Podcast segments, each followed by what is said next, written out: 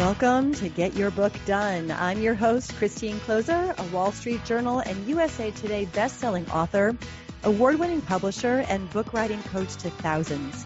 I love helping aspiring nonfiction authors write, publish, and promote their best books. Because there's nothing more powerful than writing a book to transform your life, your readers' lives, your business, and ultimately the world with your message. So let's get started.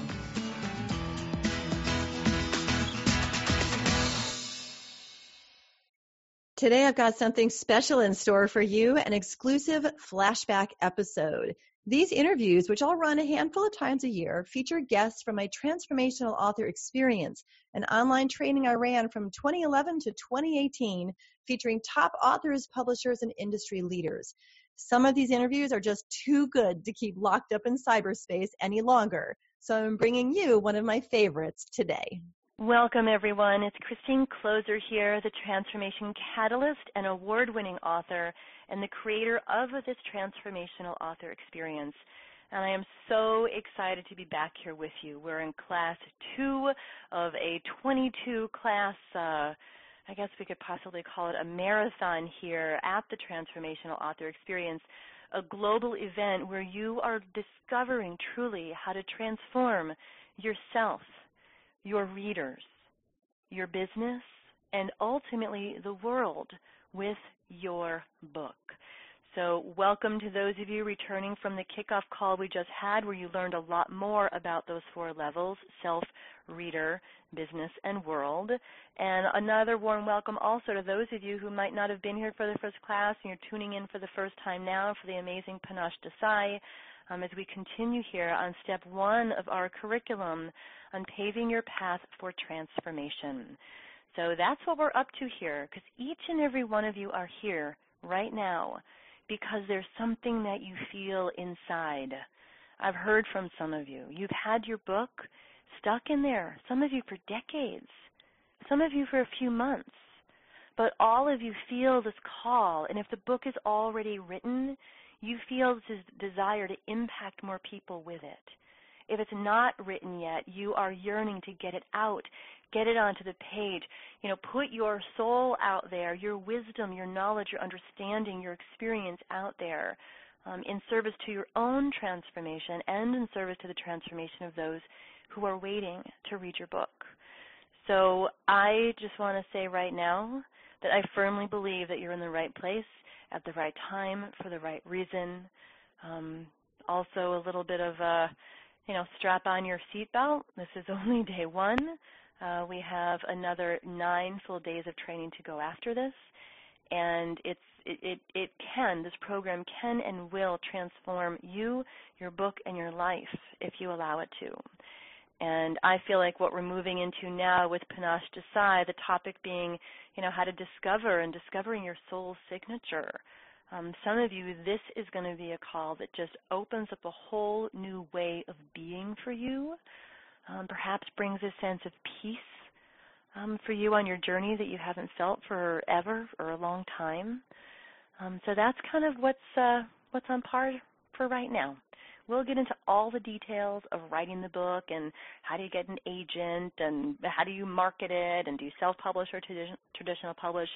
We're going to cover all of that, okay? Um, right now, we're preparing you for the journey. So if there's a part of your mind that's saying, I, I, I want to know how to write it, I want to know how to get an agent, how do I do my proposal, let that part of your mind just be quiet for now. Let it rest. Acknowledge that it's there. Don't fight it, certainly. Um, but just notice that now, just practice being right here, right now, for what you may receive on a personal, uh, spiritual level that's going to prepare you and help you really experience um, more ease, more grace, more joy um, in the rest of the process that we go through here for the next uh, next couple weeks. So, for those of you that don't know my guest Panache Desai, he's the author of a brand new book called Discovering Your Soul Signature, It's published by Random House. He's a contemporary thought leader whose message of love and self-acceptance has drawn thousands of people from around the world to his seminars and his workshops. A highly sought after speaker featured regularly in print, online, and broadcast media. Panache recently, some of you may have seen him on Oprah Winfrey's Super Soul Sunday. That's her award, Emmy Award winning series. Um, he's also considered a top tier faculty member at the Omega Institute and is a featured speaker at the Kripalu Center for Yoga and Health, I Can Do It, the Hay House Conference, and also Celebrate Your Life. In addition to that, he's a regular contributor to the Huffington Post. So, welcome, Panache. I'm so excited that we're here. Thank you. It's great to be here and with everyone that's tuning in for this. Yes. Um, first thing I want to say is just congratulations on the success of your new book, um, Discovering Your Soul Signature. I think that was your first book, and it was published through Random House, which is one of the biggest publishers on the planet. And I would just love for everyone who's listening, you know, hoping that someday maybe they would end up a published author with a company, you know, a publishing house like Random House. Um, can you just share just a little bit of your journey, um, what it was like for you to write that book and now see that book published? Well, I think the journey in writing the book is a deeply personal and cathartic one. Um, yes. Quite frankly, in writing the book, I was able to go into a deeper level of relationship with myself. And there's something about committing words to a page that allows you to do that. The creative process is, in fact, a very spiritual process. And creativity for me has the ability to draw up everything within us that is false that we have to look at. And so there's this greater act of creation that I was involved in. And you know, and this act of creation began right after the Oprah interview. And so literally, it's like this huge light gets shone on you. And then all of a sudden, you get this book deal with Random House, which is, of course, now Random Penguin House, one of the biggest publishers in the world. And mm. here you are with your first book. And what I discovered actually was that writing the book happened at exactly the right moment in my life. It's like Oprah shone this huge light on me. And then what was left for me to see was my shadow was the parts of myself that I hadn't embraced and hadn't accepted. And so literally it became a deeply transformative personal journey whereby I was able to be vulnerable and raw in it in a way that is very unique than being vulnerable and raw on a call like this or in a seminar or a workshop. When you're vulnerable and raw in a book, that book is going to outlive you. It has the potential of being seen by millions of people. And it's a whole new level of vulnerability. And so for me, I was able to go back to different parts of myself and embrace them. I was able to feel the underlying emotional content that was still there from parts of myself that I hadn't revisited in a long time. And, you know, subsequently in writing this book, I mean, I lost 30 pounds. And, you know, my whole life shifted. And I always say to people that, you know, what we do, ultimately we do for ourselves. You know, it's, it's, it's, there's a, it's under the guise of doing something for someone else or for other people, but ultimately everything that we engage in is for us and it's a part of our development. And the book was a part of that. You know, I was very blessed in the fact that you know I have the best agent in the world at William Morris, Jennifer Rudolph Walsh, who's actually heads up the literary department there.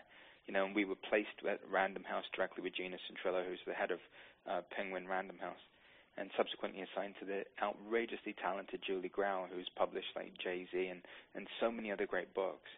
And so we had this destiny about this book. And there was this natural progression about this book that happened. And for me, the reason why it came into being was because I'm always willing to just be myself. That in some ways, I think the people think that a book um, is something that is going to acknowledge them or validate them. And for me, it was never that. It was my willingness to be vulnerable and to be myself and to show up as myself that led to this extension of me in the form of this book, in the form of the words on the page, being born and being shared in the world. And so, you know, just an incredible process, Christine, and just so powerful and so transformative for myself. And actually, before the book came out, I was absolutely petrified and risking embarrassment because I was so transparent mm. in it. And when it when you're that afraid or that anxious or nervous about what you're putting out in the world, you know it's going to connect with people. And it was yeah. the process of writing it that allowed me to get to that place to where now you know, literally thousands and thousands of people from around the world are going on this journey, and it's only, you know, been a week into it, you know, or 10 days into it. And so I can't wait to see how this book impacts people and serves as a, re- as a reminder and a catalyst for them. So beautifully said. There's so many nuggets here that I hope you're all writing down. Um, the fact that you said, you know, what we do, we ultimately do for ourselves which kind of puts an exclamation mark on what I just taught about the four levels. Writing a transformational book begins with you. Begins with you. It has to, or it really can't be anything. Um, and also what you shared about being willing to just be yourself.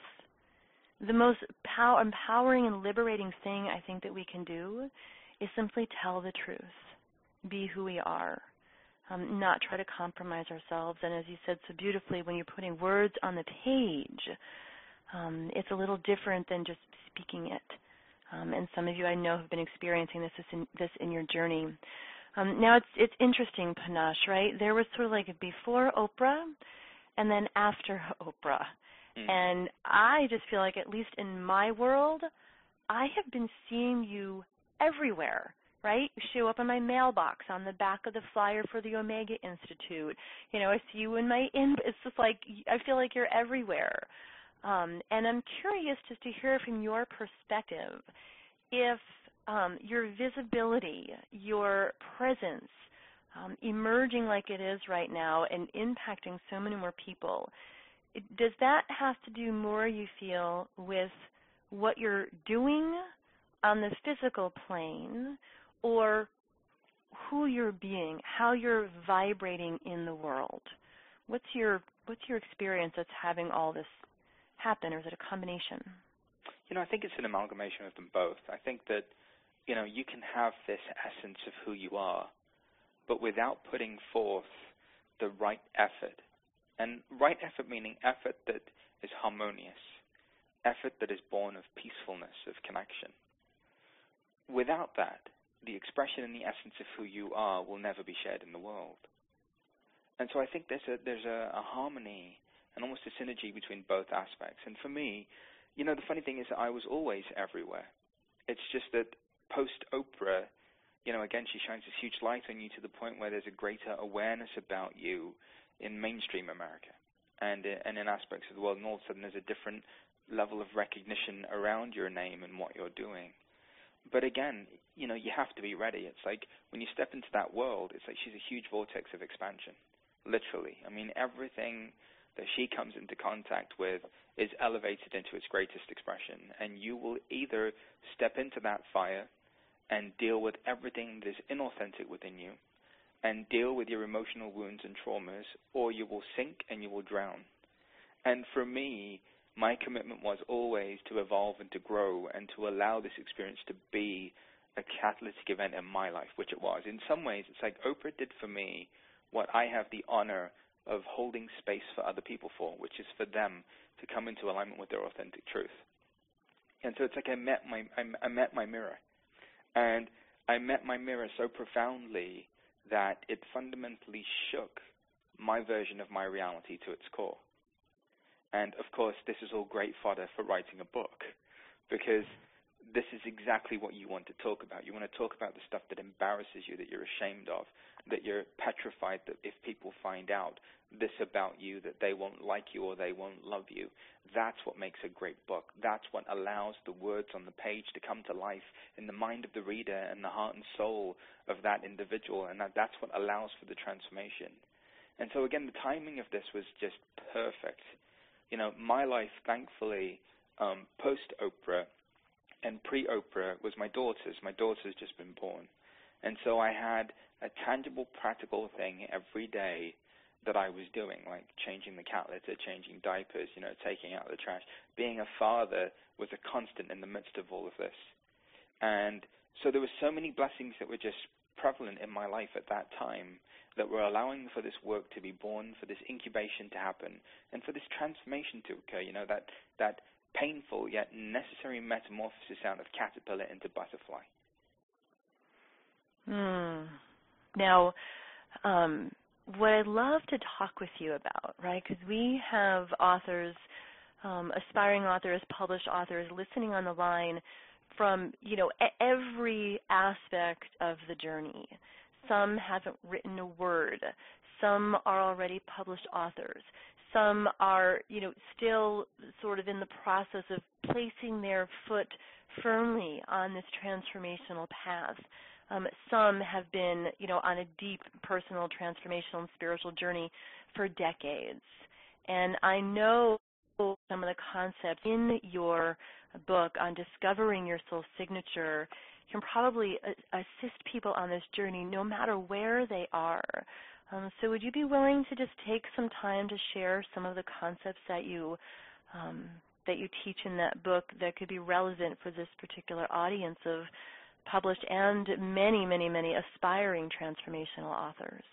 Absolutely, it'd be my honor. So the first thing that, that I began to realize in the midst of this creative process was that there's a natural flow to things. There's a natural timing to things. That it's almost like there's this river that runs through life.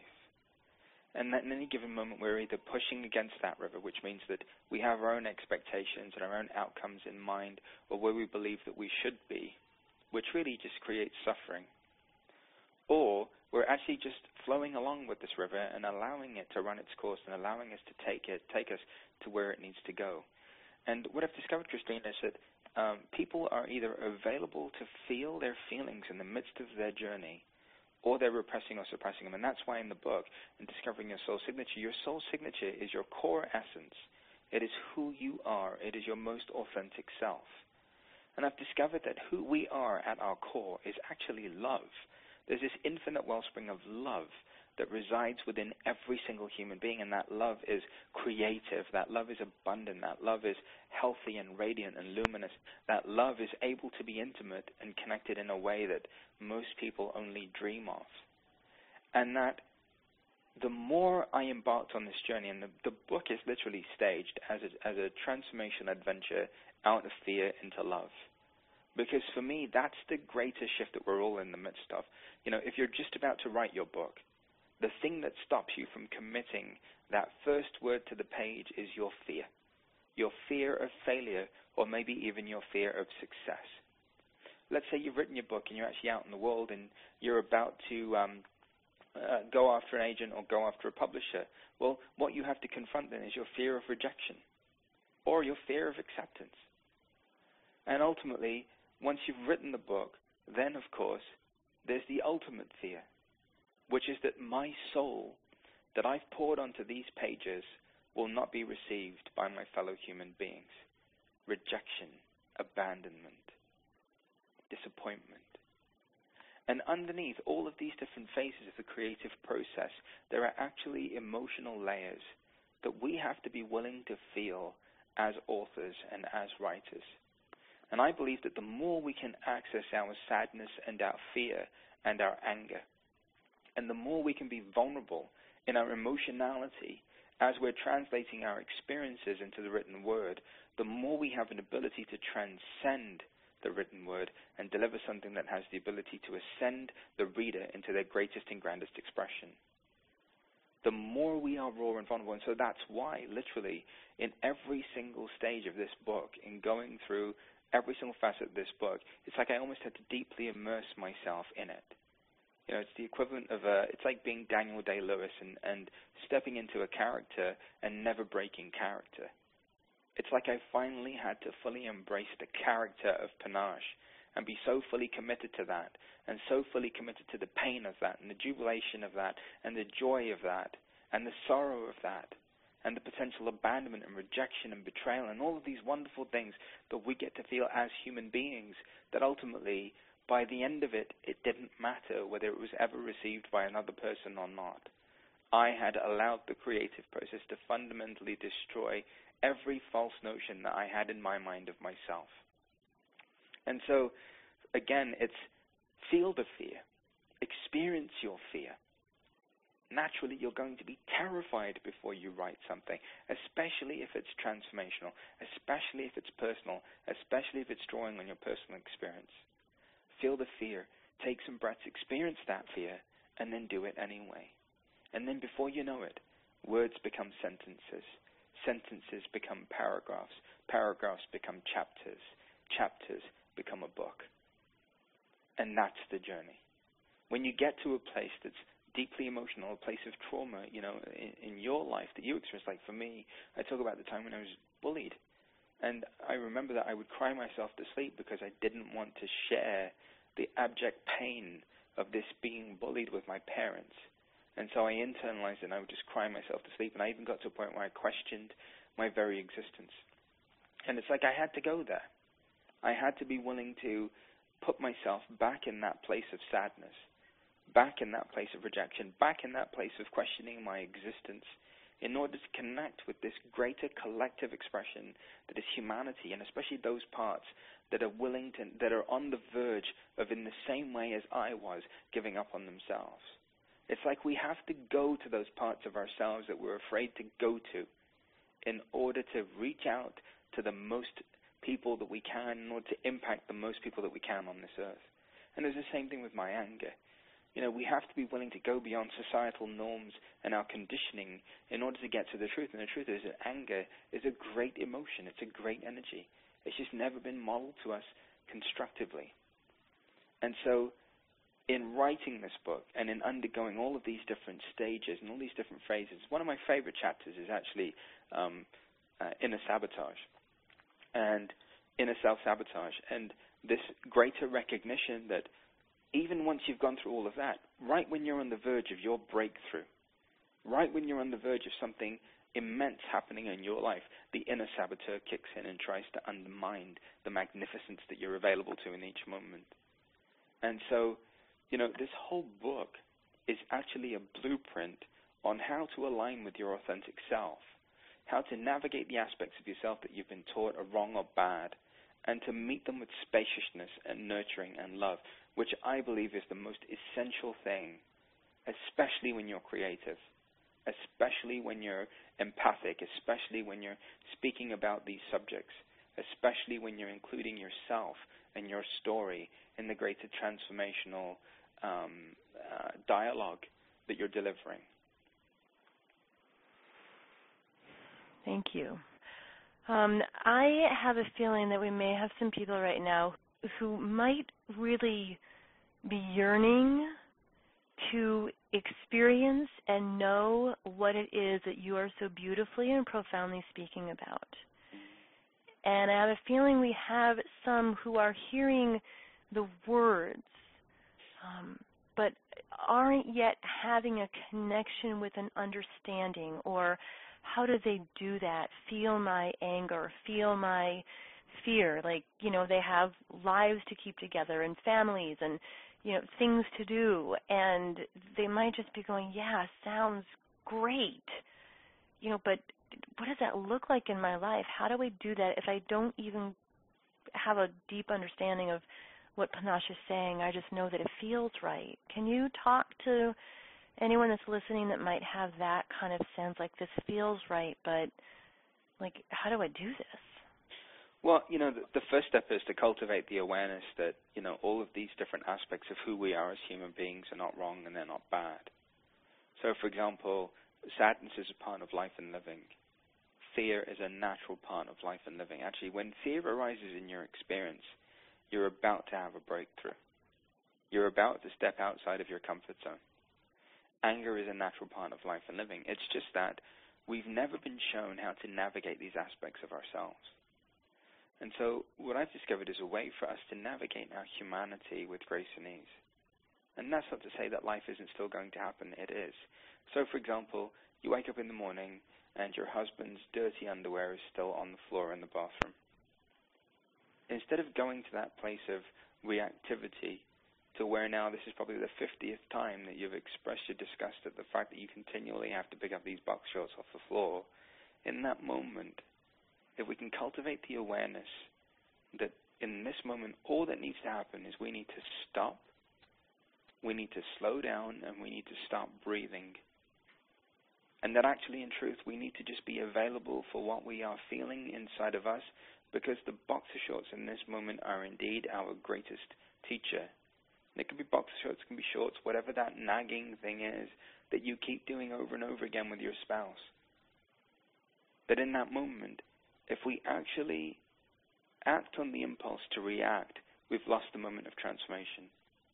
But if we can stop and we can slow down and we can start to breathe and connect with our breath, we can allow the greater energy of anger that's there to begin to come up and wash through us. And literally, what happens is the experience of anger begins and ends in you.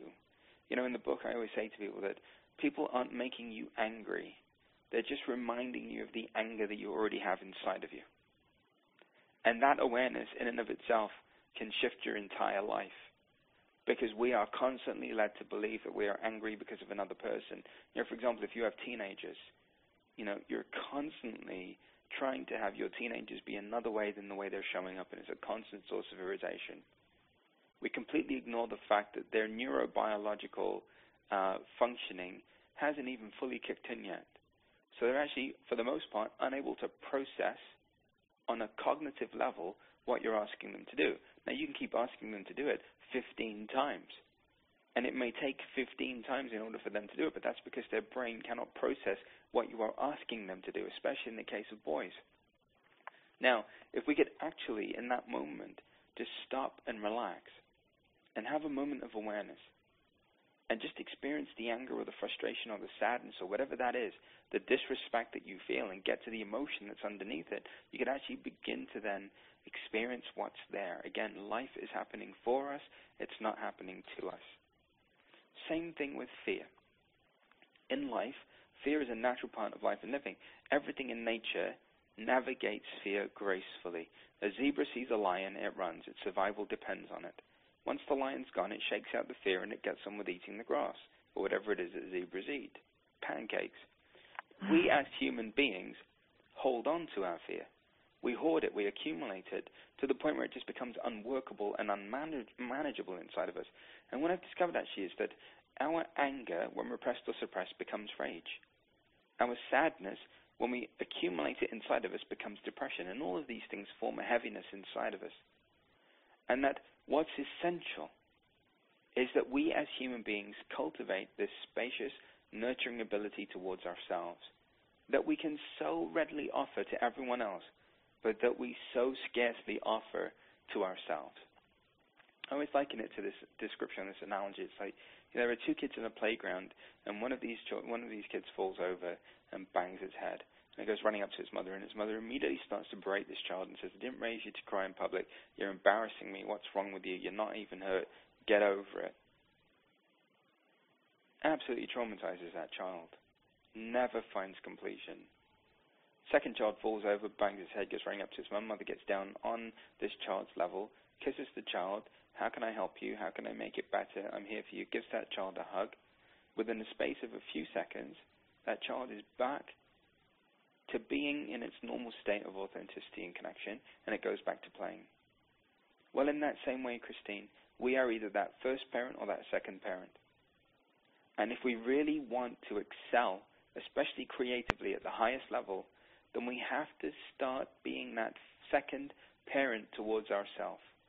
The one who is nurturing, the one who is spacious, the one who is understanding, the one who ultimately meets us with love we need to start being that to ourselves.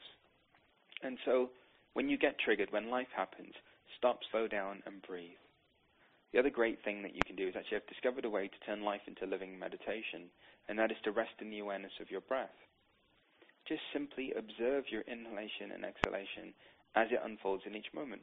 The more you do that, the more naturally you calm down. Your central nervous system calms down. You disengage from those fight or flight responses the fear-based reactions that run you that you then subsequently feel guilty about after the fact, you can then start to be peaceful in the midst of life. Resting in the awareness of your breath transforms your life into a living meditation. When you are triggered, stop, slow down, and breathe. Acceptance mm. is the linchpin of this whole thing because more often than not, we meet ourselves with judgment. The more we can accept and embrace ourselves, the more we open up the doorway to self-love. And ultimately then, we open up the doorway to this universal love, this greater love that every great being and every great poet, saint, and every great master and teacher has spoken of since the beginning of time. And mm. so use one of these three things. You know, if you're in in that moment when you find yourself being angry, just accept the fact that you're angry, that it's about you. It's not about anyone else. Stop, slow down, and breathe. The rest of the day, just rest in the awareness of the breath. Meet yourself with love, with nurturing, with spaciousness and compassion, and you will be the most successful person on the earth. And you won't even have to chase it; it will find you. That's living know, your soul signature. Yeah. Oh, amazing. And I just had a vision as you were speaking there about, you know, what do you do? Number one, stop. Number two, slow down. Number three, breathe. And I had this vision. I don't know if you've had this happen or those of you listening have had this happen, but do you remember when we were children at school and we were taught what to do in the case of a fire? Mm-hmm. And I, you know, I still remember, right? I'm almost 50. I still remember stop, drop, and roll. Mm-hmm. Stop, drop, and roll. It's ingrained in my being. Fire comes, fire's on me. I stop, I drop, I roll. It's never happened. I hope it never does. But um, that that uh, sort of default mechanism me that learned that at such a young age, that's what I would do should I ever be in that situation.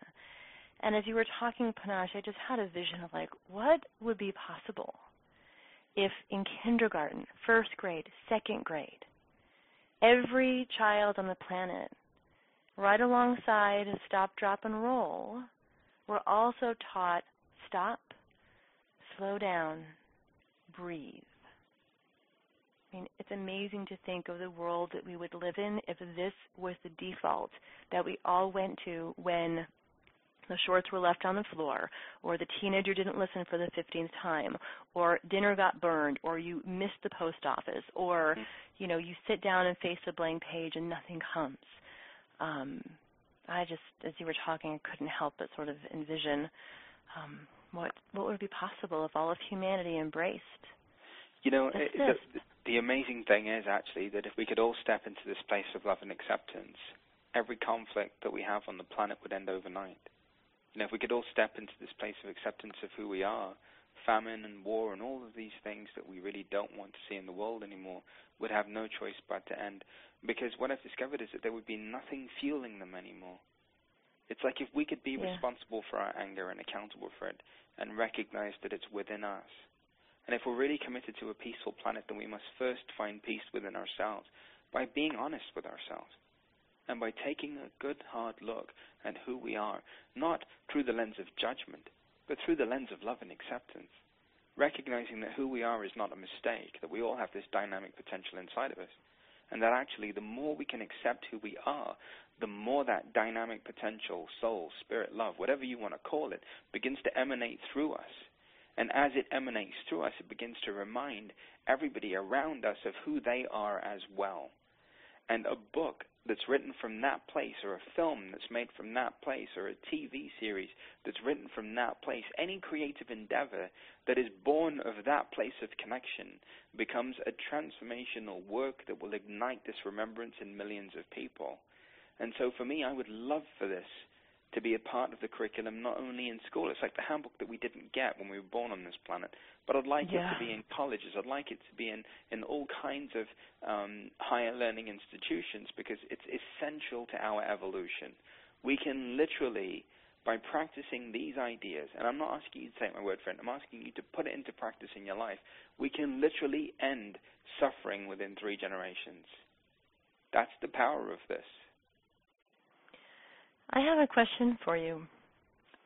Um, I'm just I'm noticing our time. We've got mm, about 25 minutes or so still left on this class, and I just feel like I'm, I'm being very prompted to ask you if you'd actually be willing to guide us through a process um, and let people right now in this moment actually have an experience um, of what it's like to be in contact with that breath and to be in a deeper state of love and self-acceptance, not from hearing us um, talk more about it, but from you guiding them through an experience to actually feel it in their own uh, being, in their own essence. Would you be willing to do that? Absolutely. Yeah, I'd love to do that. Yeah, let's do that. okay, So, let's um, do that. So um, hopefully you're not driving. So don't do this if you're driving or operating heavy machinery. But if you're somewhere where you're quiet and you can be peaceful, then do this. Otherwise, you can catch it in the recording, I'm sure. But just um, close your eyes, just open your palms, and just take some deep breaths. Just allow your body to relax.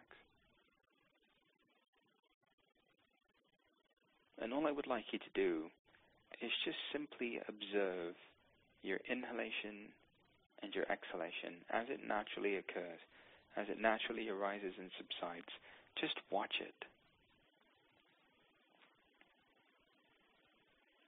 The highest form of spiritual practice is simply to observe oneself without judgment.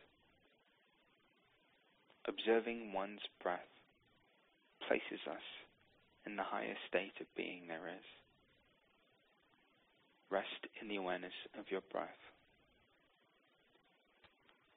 We are, in every moment, surrounded by this infinite field of potentiality, possibility, and love.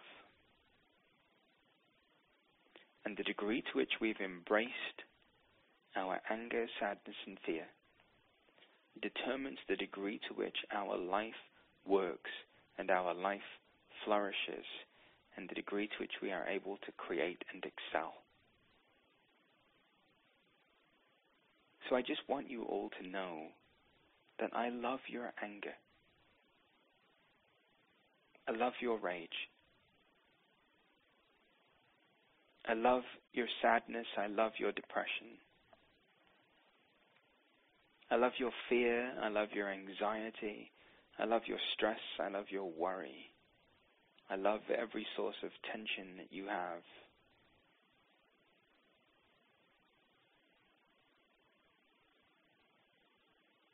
And that instead of fighting against our guilt and our shame,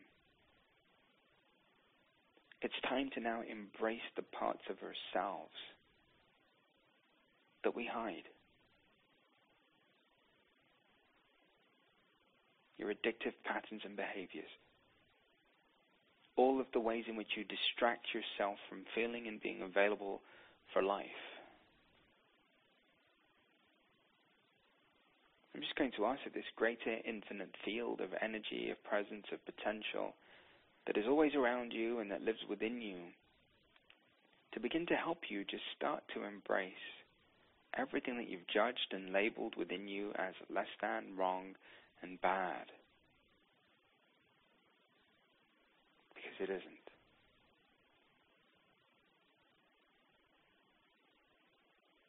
Just allow this infinite presence to embrace you for who you are as you are. Whether you've written three books and none of them have ever sold, or whether you've just afraid and absolutely petrified at writing your first book, or whether you've had a New York Times bestseller. That ultimately none of those external achievements deem you to be more or less lovable as a human being. That love is not dependent on our external situations and circumstances. It is not conditional.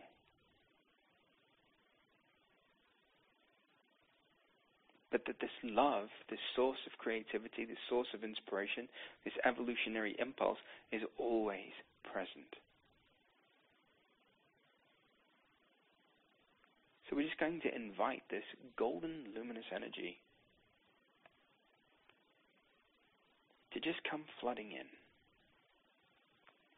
through your palms, through the crown of your head, through your feet. And we're just going to ask that this golden luminous presence that lives within us, who we are at our most authentic core, our spiritual DNA, our soul signature, begin to bubble up from deep within.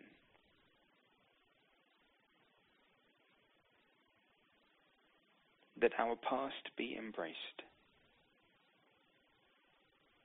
That we recognize that we cannot hold ourselves hostage for the awareness that we did not have in our teens and in our 20s and in our 30s. But that in truth, all that needs to be done with the past is that it needs to simply be met with compassion, tenderness, gentleness for every choice and every decision for all that you are.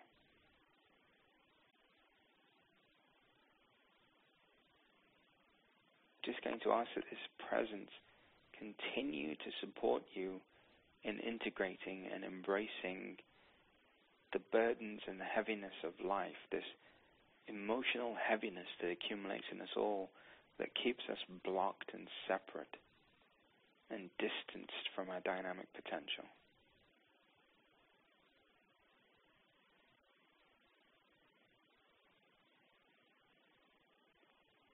Continue to observe the breath.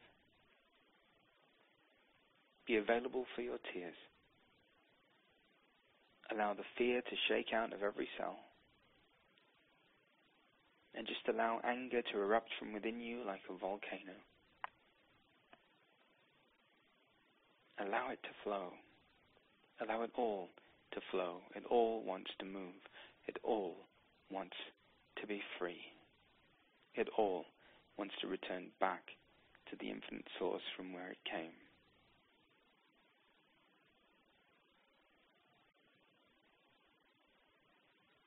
Energy is only ever shifting states.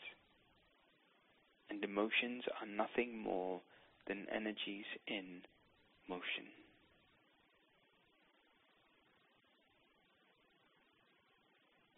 Allow your fear to be in motion. Allow your anger to be in motion. Allow your sadness to be in motion.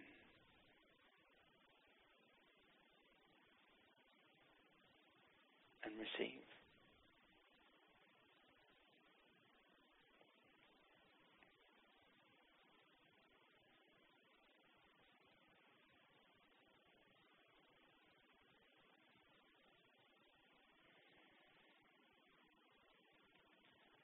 the more the heaviness of life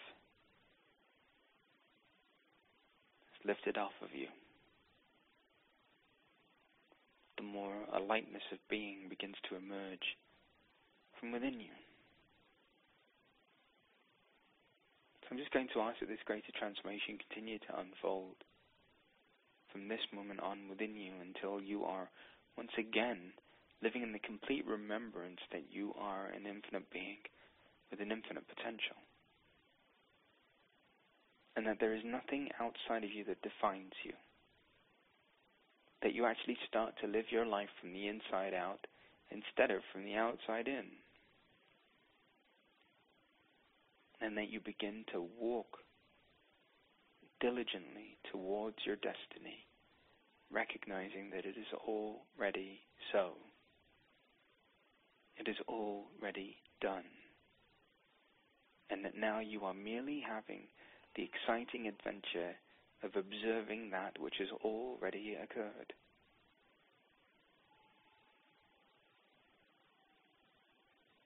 Just take some deep breaths. And gently and slowly you can once again bring your awareness back to your body. And when you're back, you can open your eyes. Christine, when you're back, you can say hello. What I feel like I want to say is, do I have to come back? No, you don't. You can stay in it, and I'll just interview myself. Ah. Which has happened before. Oh. I um, would not. I'm not surprised to hear that. I'm not surprised at all to hear that. I feel like I want to give people an opportunity. I know a lot of you have their notes pages out.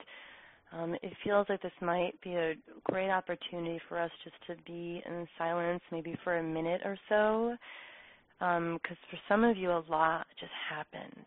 A lot just happened. Um, some of you don't even know what happened, but you know it was something. Um, what I'm going to invite you to do is just for a minute, that's it, um, just put pen to paper and just write. What and you're not writing for a book, although um, it's this deep stuff that does help the best book emerge. Just write to just put to the page um, anything that you just experienced, that you felt, that you want to remember, that you want to go back to and be able to reflect on at another time. Some of it's in your cells, yes, and some of you might just want to sit in silence for another minute. Um, and some of you may feel like, I want to write down what I just saw as true or experienced as true in myself. So let's just take a minute to do that, and Panache and I will just stay here and breathe and hold this um, hold this space for you to just jot down whatever's there.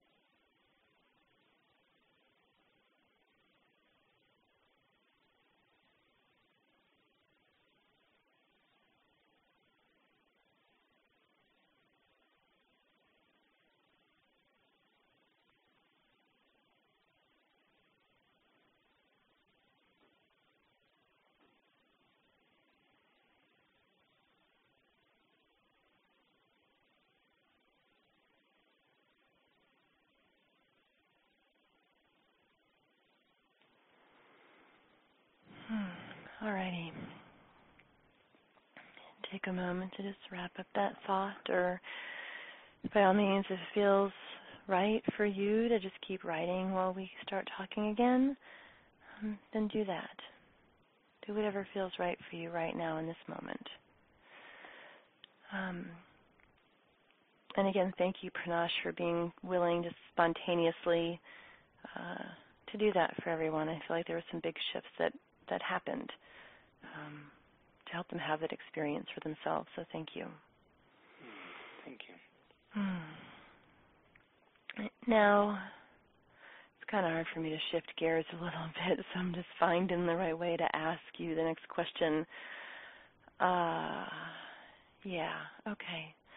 Um, of what you've shared and taught and brought to us so far today, is there anything additional that you feel you want to add that may serve a person exactly in the moment, like maybe they had felt the fear and this class just right now has helped them really step forward. Um, and they're feeling this feeling of, you know, I can do this. I, I hear what Panache is saying. I am, you know, ready to transform, you know, my fear into love and be transparent on the page. And they're feeling like, yes, I can do this. Um, what would you say to that person who is feeling that way now? Um, what would you say to help them when a week, a month, six months from now, um, they've kind of forgotten what they may be feeling right now in terms of confidence and clarity and willing to do it, you know, and, and move through that fear um, to help them come back to what they feel now as I can do this. I was born for this. I'm ready. How how for someone who's kind of started a path and fallen, um, I shouldn't say fallen, but you know shifted, and life isn't going as well and isn't as graceful and easy and fluid as they want it to be, and there there's stuff happening, but they don't know how to get back. Um, can you speak to that just for a moment? Yeah, I, think that, and again, you know, I can draw on my own experience because this is only my first book, and I'm sure people listening have written more books than I have. But for me, the the two things that really helped me were consistency and commitment. You know, it's um, it is easy in any given moment to fall back into our old behaviors and to forego the commitment that we've made to this creative endeavor. And I think that in some ways it was easier for me because it was my first book, so I had no preconceived notions or ideas about what the creative process was supposed to be like. And I was able to just consistently commit every day to allowing whatever wanted to be shared to be shared. And that ultimately, I think that when we put undue pressure on ourselves to produce, we're stifling the creative flow, that there's naturally a spigot that's turned on and we just have to be there to collect the drops. And sometimes it's drops, and sometimes it's half a glass full, and sometimes it's an entire glass full, and sometimes the glass overflows. But on those days where you're consistent and you commit and you get drops, be grateful for the drops. And on those de- on those days where you're consistent and you commit and you get, you know, half a glass, be grateful for that. And those days where, you know, you're consistent, you commit, and the glass is full and overflowing, ride that wave of momentum. The more we are clear in who we are and the more we have authentically embraced who we are, the easier this flow of dynamic information begins to happen through us until before you know it, a book has fully formed or an idea for a book is fully formed on the page. And so, consistency and commitment, not for someone else, but I think most importantly for you as an act of self love, that you are indeed going to follow through on what you have promised for yourself. Whether another person ever reads it or not doesn't matter. But that you are not going to let yourself down. I think that one of the greatest things that gets in the way of the creative process are our unfulfilled uh, promises that we don't ever get complete with ourselves. And that we leave all these loose ends lying around, and then eventually our word almost becomes worthless to ourselves. And it's like we have to reestablish that connection. So even if you said it for the millionth time, take the relevant action that's in alignment with what you have said to bring forth, you know, what needs to be born in that moment. And even if it's a drop, it was time well spent. Even if it's half a glass, it was time well spent. Even if it's a, a full and overflowing period of time where everything is just moving through you in a way that is unprecedented, it was worthwhile. Don't judge or evaluate it. Just show up. In the midst of the fear, risking embarrassment, risking rejection, risking, you know, everything that there is to risk in life when you step out of your comfort zone and move into a greater expression because that's when the magic happens. And the more you are risking embarrassment, the more you're writing a bestseller. The more you are exposing parts of yourself that you don't want people to see or know, the more you are tapping into the collective experience and the collective tapestry of what it means to be human, and the more your book will have an appeal beyond its existing genre. And so, consistency and commitment and risk. Risk it all. Risk that someone's going to read it and hate you for what you've written. Risk that someone's going to read it and love you for what you've written risk that someone's going to read it and be turned off by what you've written, and risk that someone's going to read it and decide that they don't want to commit suicide because of what you've written, but ultimately take the chance. Consistency and commitment to yourself and your creative process will help carry you through. I hope you've all got that written down, maybe even on a sticky note or 10 sticky notes that you put around your environment to remind you consistency, commitment, and be willing to risk. And like Panache said, it doesn't matter if you've told yourself a million times before. What matters is that you tell yourself one more one more time, without judgment for what's happened in the past, and be consistent and committed and willing to risk. So just consider that. Um, the service that this recording might have for you next month, next year, or five years from now when you're writing your fifth book, maybe the you know second one that's going to hit the New York Times bestseller list. Who knows? Um, but Panache was just so generous of heart and spirit and um, information and wisdom and peacefulness um, and process with that meditation um, that I just don't want any of you to miss out on the value of what you just received. Um, so, with that uh, being said, Panache, are there any um, final words of wisdom, any exclamation mark that you want to put on anything as we prepare um, to at least say goodbye for today?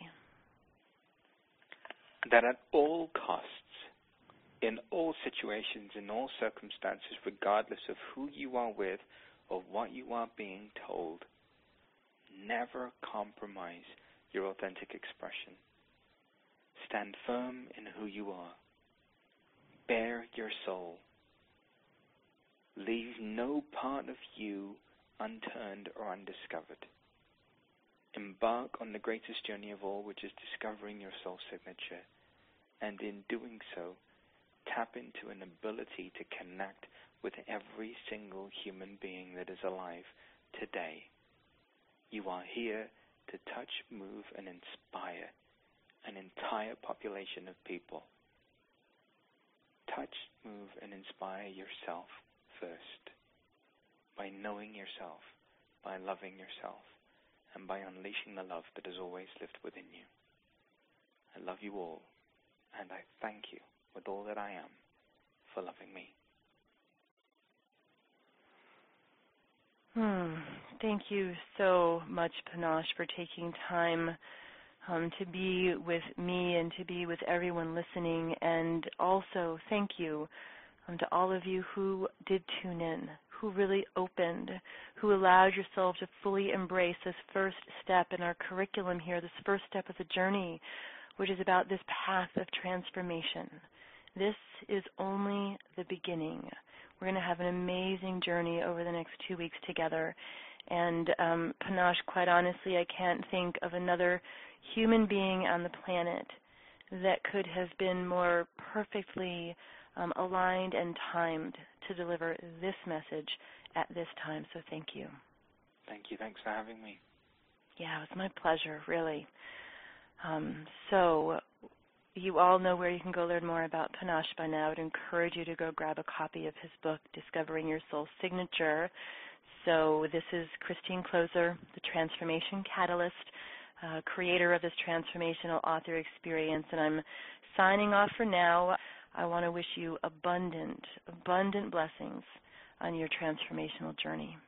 Namaste. I hope you enjoyed today's flashback episode. I'm sure you can see why I wanted to dust this interview off and share it with you today. Be sure to keep listening for more great flashback shows coming up in the future. And now it's time for the regular show close. Thank you for joining me for this episode of Get Your Book Done. Be sure to check out the show notes for links to everything we talked about today. And if you want my help with your book, head over to ChristineKloser.com to learn more and get a free copy of my book, The Transformation Quadrant, which will show you how to blueprint your book in 15 minutes or less. The Get Your Book Done podcast is where the leading conversation is happening for transformational authors everywhere. And I'm grateful you tuned in.